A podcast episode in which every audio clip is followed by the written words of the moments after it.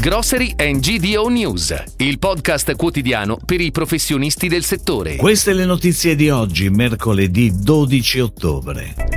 Magazzini Gabrielli e Iper Montebello, due catene a confronto.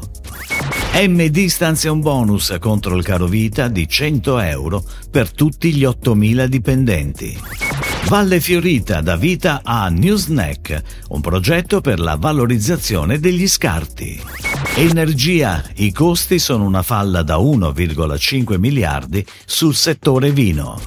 Oliva Taggiasca, al via una raccolta d'eccellenza.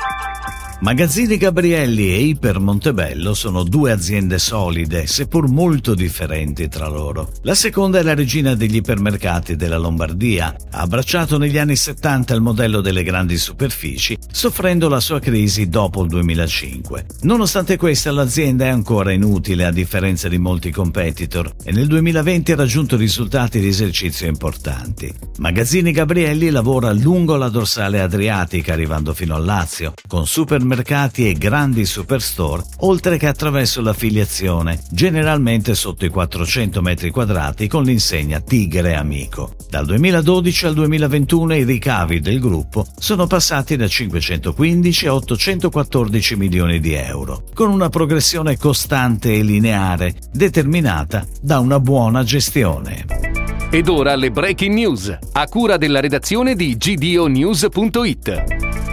MD ha erogato nel mese di ottobre un bonus straordinario di 100 euro per tutti i suoi oltre 8.000 dipendenti. Un gesto concreto per fronteggiare il caro vita dovuto alla forte spinta inflazionistica e al rincaro dei costi energetici che le famiglie italiane stanno affrontando negli ultimi mesi. MD non è nuova a iniziative di welfare. La società è stata tra le prime ad attivare già a marzo 2020 un programma di assistenza sanitaria per i dipendenti in caso caso di positività al Covid-19 e buoni spesa a condizioni scontate per le persone più duramente colpite dall'emergenza sanitaria.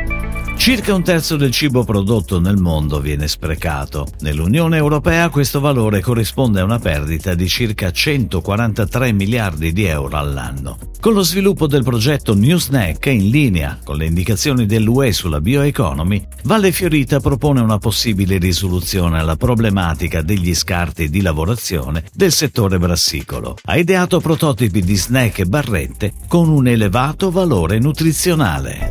È una falla da quasi 1,5 miliardi di euro, quella causata da gas ed energia sul vino italiano. Anche uno dei comparti del Made in Italy più in salute è costretto a lanciare l'allarme. Secondo l'indagine dell'osservatorio UIV Vinitali, il surplus dei soli costi energetici più 425 milioni di euro e di conseguenza delle materie prime secche, oltre un miliardo in più per vetro, carta, cartone, tappi e alluminio, valgono da soli un aumento dell'83% rispetto ai budget d'inizio 2022. Sui terrazzamenti liguri parte in questi giorni la raccolta delle olive e nonostante la siccità dell'annata agricola, la Taggiasca dovrebbe mantenere la tradizionale buona resa. Ora per valorizzare questa eccellenza del gusto, alla base di tipicità come il pesto, gli operatori del distretto di Imperia stanno lavorando alla proposta dell'IGP Oliva Taggiasca Ligure. Si chiude così la puntata odierna di Grocery and GDO News, il podcast quotidiano per i professionisti del settore. Per tutti gli approfondimenti vai su gdonews.it.